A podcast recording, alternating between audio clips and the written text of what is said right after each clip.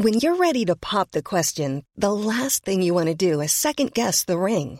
At Bluenile.com, you can design a one of a kind ring with the ease and convenience of shopping online. Choose your diamond and setting. When you find the one, you'll get it delivered right to your door. Go to Bluenile.com and use promo code LISTEN to get $50 off your purchase of $500 or more. That's code LISTEN at Bluenile.com for $50 off your purchase. Bluenile.com code LISTEN. Hi, I'm Lawrence Dallaglio, host of the Evening Standard Rugby Podcast, brought to you in partnership with QBE Business Insurance. The show is available to listen to now and right up to the end of the season when the winners of the Champions Cup will be crowned at Tottenham Hotspur Stadium and the fight for the Premiership title will be decided at Twickenham. QBE is one of the world's leading insurers and they will help your business build resilience through risk management and insurance solutions. Subscribe and download now wherever you get your podcasts. Thanks for listening. Hello, I'm Mark Blunden, and this is Evening Standards Tech and Science Daily. First,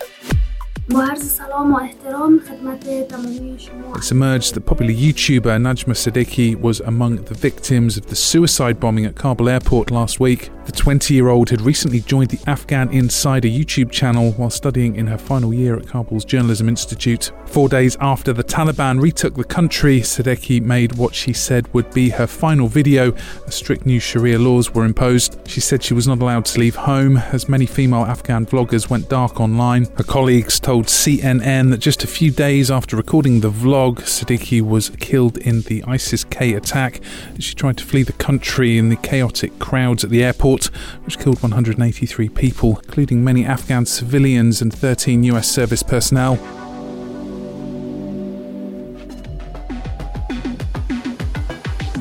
Next, Instagram says it will require all users to provide their date of birth for new safety measures meant to boost child protection, but is it too little too late? Comes just days before tech giants must conform to greater safeguards introduced by the UK's Information Commissioner. Campaigners have long argued that Instagram was not doing enough to keep young people safe, and while verification was required for new users in December 2019, now all existing users will receive a notification telling them to do the same. Under 13s are not allowed to use Instagram, and addressing concerns that children would lie about their age, the company says it is developing artificial intelligence to estimate how old people are. Staying with age verification, and the NSPCC is backing a call from England's Children's Commissioner for tougher rules for ID checks so it can be confirmed that those who wish to view online pornography are at least 18 years old. Age verification measures should be introduced to prevent children being able to access commercial pornography sites. The government um, originally uh, introduced a law um, to that effect several years ago, but that's never actually been enacted. That's Andy Burrows, the NSPCC's head of child safety online policy. It's about identifying if a child is indeed a child so that then you can give them a safer experience, you can offer them stronger account protections and really do a much better job of keeping them safe online. The charity says its research shows social networks' secret closed algorithms often recommends children highly inappropriate explicit content that pops up as free trailers posted by adult performers. When children stumble across this type of age inappropriate material before they're ready,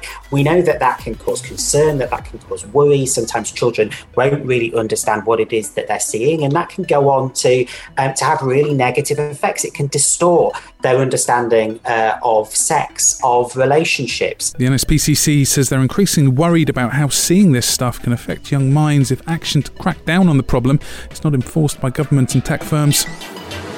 Next, reports are emerging that a hacker has handed back £244,000 to a British collector who was tricked into buying a fake Banksy artwork as a non fungible token, apparently through the artist's official website. The online auction ended after the man paid some 90% more than others trying to get their hands on the piece, and it would have been the first time such a work by the elusive Bristolian had been sold as an NFT, something his team say is not on the cards. BBC reports the page on the Banksy site has now been deleted and the duped bidder reckons it was hacked, although we've had a look and it does have HTTPS protection. Now, the collector, who funnily enough uses the online handle of Pranksy, says he's got all his cash back, apart from a £5,000 transaction fee for the fake NFT called Great Redistribution of the Climate Change Disaster. Now, more on crypto, and El Salvador's Congress has approved a law to create a $150 million fund to make conversions from Bitcoin to US dollars ahead of the Central American country's planned adoption of the world's first such legal tender experiment next week. It's proposed that money for the new fund will be redirected from the Finance Ministry's current budget and administered by the State Development Bank of El Salvador. The government says at least 200 cash machines and 50 places using the government's digital wallet app Chivo will be installed in different parts of the country where users can deposit and withdraw money without paying commissions. Let's go to the ads now. Stay with us for news about DJs of the future and one very old and extremely cute sloth. Why not give us a follow in the meantime? Life is full of awesome what ifs, and some not so much, like unexpected medical costs. That's why United Healthcare provides Health Protector Guard fixed indemnity insurance plans to supplement your primary plan and help manage out of pocket costs. Learn more at uh1.com. Hi, I'm Lawrence Dallaglio, host of the Evening Standard Rugby Podcast, brought to you in partnership with QBE Business Insurance. The show is available to listen to now and right up to the end of the season when the winners of the Champions Cup will be crowned at Tottenham Hotspur Stadium and the fight for the Premiership title will be decided at Twickenham. QBE is one of the world's leading insurers and they will help your business build resilience through risk management and insurance solutions. Subscribe and download now wherever you get your podcasts. Thanks for listening. Budding turntablists in Denmark get ready to spin the high tech wheels of steel because the Nordic country is opening its first DJ school for women, non binary people, and other gender minorities. The DJ Academy by Future Female Sounds will open in Copenhagen this year with a further 20% of its intake reserved for underprivileged young people. Training on the cutting edge digital equipment includes mentoring, advice on how to get into the industry, and one hopes tips on how to do an epic rewind that sends the crowds wild. The Academy's launch comes ahead of the European Female Tech DJ Summit in June. And finally, that's the sound of Rio the Sloth hanging upside down, enjoying celebrating his 20th birthday with a cake of skewered sweet potato, peppers, cucumber, and avocado. The two toed beast is a resident at Bristol Zoo Gardens and is one of the oldest of the endangered species in captivity in Europe.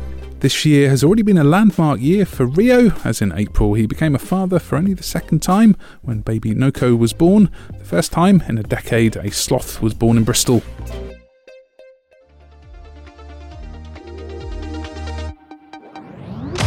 You are up to date. We're back with another bulletin on Thursday at 1pm. And why not come back at 4pm for the Leader podcast for news, interviews, and analysis from the Evening Standard here in London.